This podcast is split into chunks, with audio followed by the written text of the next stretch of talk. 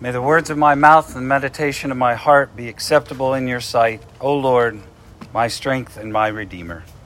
Amen. Okay, here's how the world works. This won't be any surprise to any of you. People love the people who love them, and we shun and marginalize and despise and maybe even hate our enemies. That's just how it goes. Archaeologists have discovered, and, and, we've discovered this is nothing new, what we experience now, but archaeologists have discovered curse tablets among ancient ruins. They're small pieces of tin or bronze with prayers inscribed on them to the gods. Interesting thing about these prayers is that they ask for vengeance to be taken out on their enemies. Here's a good example of one. Honoratus to the holy god Mercury. I complain to your divinity that I have lost two wheels and four cows and many small belongings from my house. I would ask the genius of your divinity that you do not allow health to the person who has done me wrong, nor allow him to lie or sit or drink or eat, whether he is man or woman, whether boy or girl, whether slave or free unless he brings my property to me and is reconciled with me. With renewed prayers, I ask your divinity that my petition may immediately make me vindicated by your majesty. Good news is, we don't do anything like that anymore, right? Be loyal to friends, oppose your enemies. And it's been this way time immemorial. And then Jesus of Nazareth comes along and says, You have heard it said, love your neighbor and hate your enemy. But I tell you, love your enemies and pray for those who persecute you. Pray for them, that you may be children of your Father in heaven. If you love those who love you, what reward will you get? Are not even the tax collectors doing that? And if you greet only your own people, what are you doing more than others? Do not even pagans do that? Jesus seems to think there's nothing terribly exceptional about loving the people who love us already. He says that the most despised people of the day, the tax collectors, do that. The bottom rung, those are the lowest of the low uh, in terms of the people, what the people who were listening to Jesus would think of, who they would think of. And he says the tax collectors do that, so that's no big deal for you to do, to love someone who loves you. Now that sounds a little tough from Jesus, but then he cranks it up a notch when he says, Love your enemies, and then this phrase, that you may be children of your Father in heaven. So, you want to be part of Jesus' family? What's the answer? Love your enemies. It's not like what you might see on a job posting college degree preferred but not required. There are no options here. The identity marker that sets us apart from everyone else in the world is loving our enemies. Now, right at the heart of all this is forgiveness. Forgiveness for the enemy. Forgiveness for the one we thought was a friend. Forgiveness that looks like what Jesus said about his enemies when he was hanging on the cross. And that's no easy thing to do because our normal way of thinking, remember, is to love those who love us and despise those who do not. Well, naturally, Peter has a question for Jesus Lord, how many times? How many times shall I forgive my brother or sister who sins against me? Up to seven times? It's pretty good, Peter. He doesn't tell us what he's thinking of, what sort of offense is on his mind. If it was a grievous sin or a minor one. So, Jesus' response wasn't a response taking that into consideration. It wasn't according to the type of offense that needed to be forgiven. Might be easy to forgive someone that does something small to us, right? But I'll be honest, I have noticed something about human nature. Have you ever noticed how our anger towards the person who's hurt us is vastly disproportionate to the sin that they've committed against us? Probably not for you. Maybe this is just me. For example, how do we respond to the person who drives 10 miles an hour under the speed limit in the left hand lane? Which is a grievous sin, by the way. Is our anger toward them in proportion to their sin against us? It is not. See, for Jesus, how deeply we've been hurt isn't the issue. Forgiveness is the issue for Jesus. Are you waiting for me to offer some disclaimers how we can feel better about this? I mean, how many times should I go on forgiving someone who does me wrong? What if I know they don't really mean it? Ever experienced that? They haven't asked me for forgiveness yet. Why should I grant it? And Jesus says to Peter and to us, I tell you, not seven times, but 77 times. Now, some English, English translations say 77 times, and others say 70 times 7. But the point really is moot because it's just a way of saying quantity isn't the issue. The severity of the offense, of the offense and the frequency of the offense are not determining factors in whether we grant forgiveness, at least not in Jesus' eyes. And here's where things get particularly tough to take and a little annoying. Because I'm sure you can think right now of the person who has really hurt you. The offense might be minor, or it might be a big deal. And it's tearing you up inside. And Jesus' message to all of us in the middle of that hurt is the same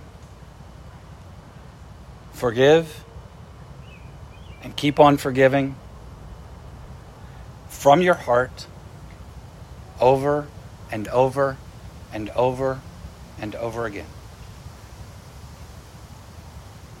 I know what you're thinking.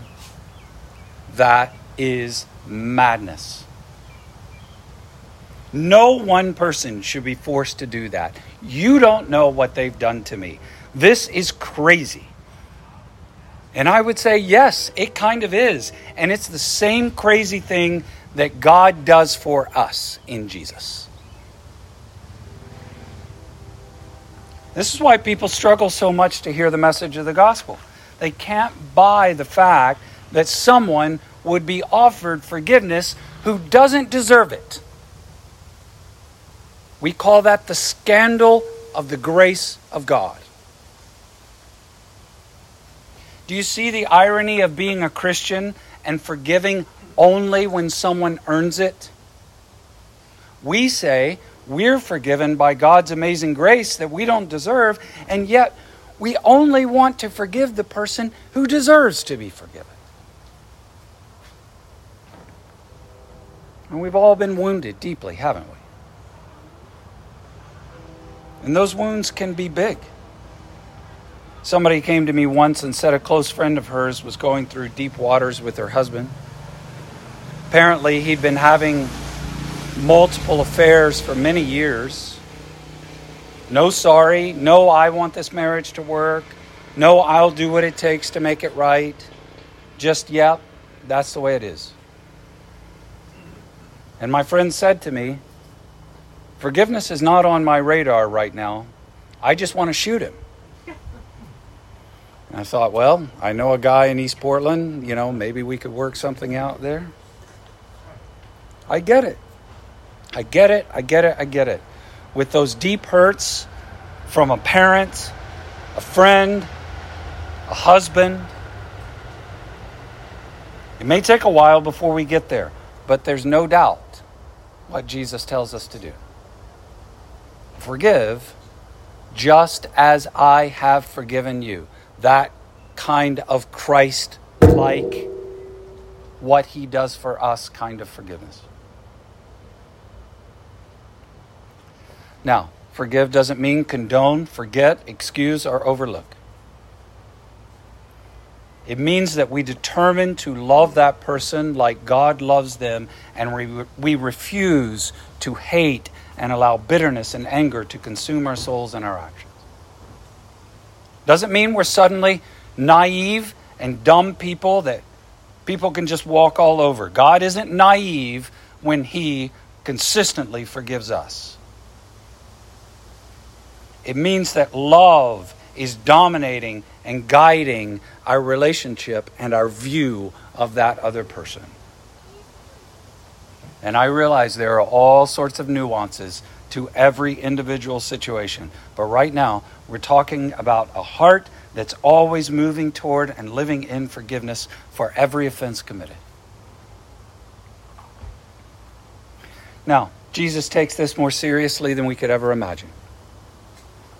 And to make the point, he tells us the story of the unmerciful servant. Some English translations say 10,000 talents of gold. One talent amounted to about 6,000 denarii, and the average daily wage in that time was one denarius a day.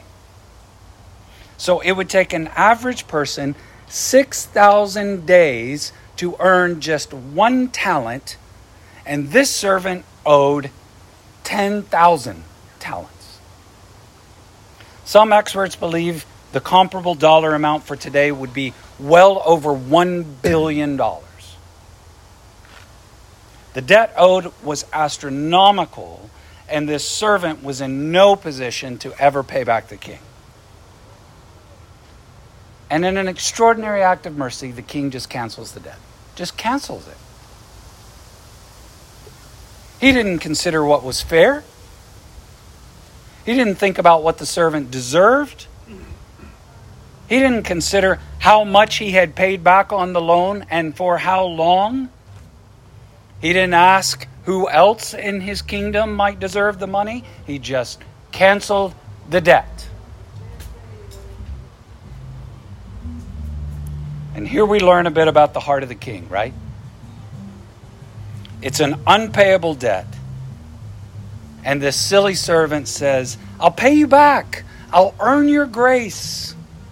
I'll deserve your forgiveness. And the king says, No, because if you did, it wouldn't be grace, it wouldn't be forgiveness. Nope, your enormous unpayable debt is canceled. And this is what God does. It's what God does for us, what God does for you. And maybe that's something you've never experienced before. But that, that is what God has done for you in Jesus. But when that servant went out, he found one of his fellow servants who owed him a hundred silver coins. He owed the king 600,000 times more than his fellow servant owed him. It's not an insignificant amount, mind you, but it was nothing compared to what he owed the king. So, what does he do? Not only did he require payment from the other servant, but he was brutally harsh toward him, throwing him into prison. Aren't you appalled? You should be.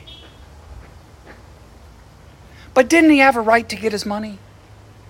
By the law?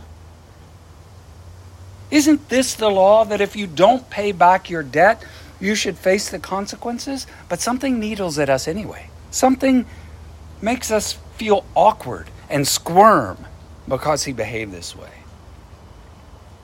Well, it is more than awkward for Jesus because the king's punishment of the unmerciful servant far exceeded what he had done to his fellow servant who owed him so little. That scares me a bit.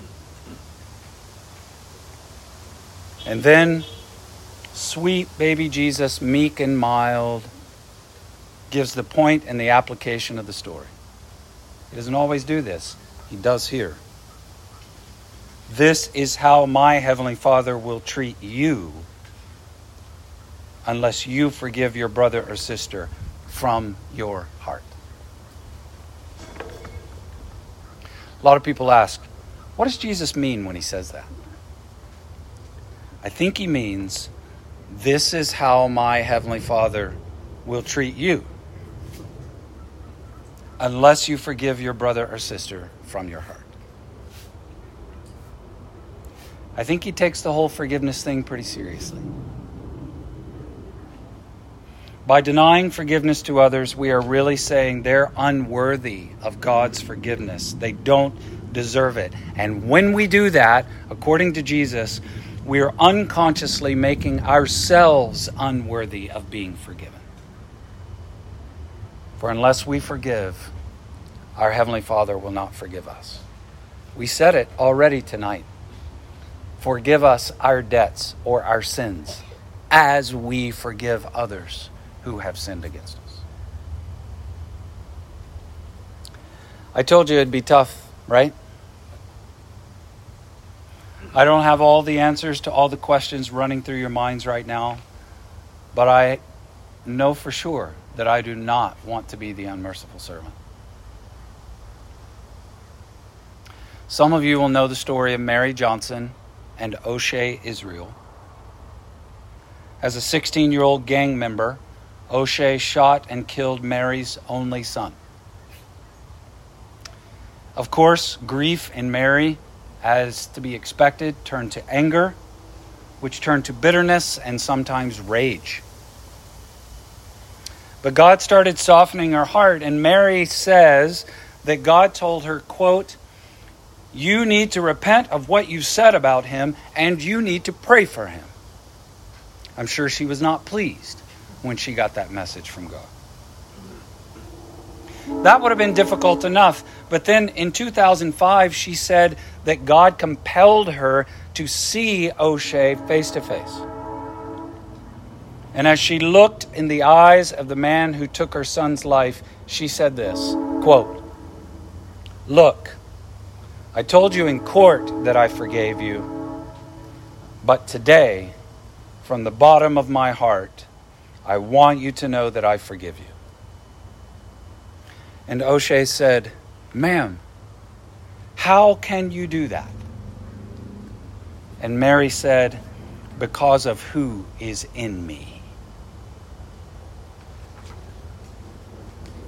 See, if there's hope for Mary Johnson to forgive, then there's hope for us too. Because it's really not about what you and I can do. When the love of God fills our hearts, it spills out and even drips on our enemies. So I would say to you, come to Him. If you're doing your best to follow Him and you struggle to forgive, come to Him again today. Come to this table in faith and in prayer, believing that He is your only hope. He will give you nourishment. And what He said on the cross, Father, forgive them, for they don't know what they are doing. That by His Spirit can get inside of you. And as it finds root in your heart and begins to overflow, you too can be released like Mary Johnson to be children of our Heavenly Father. Thanks be to God.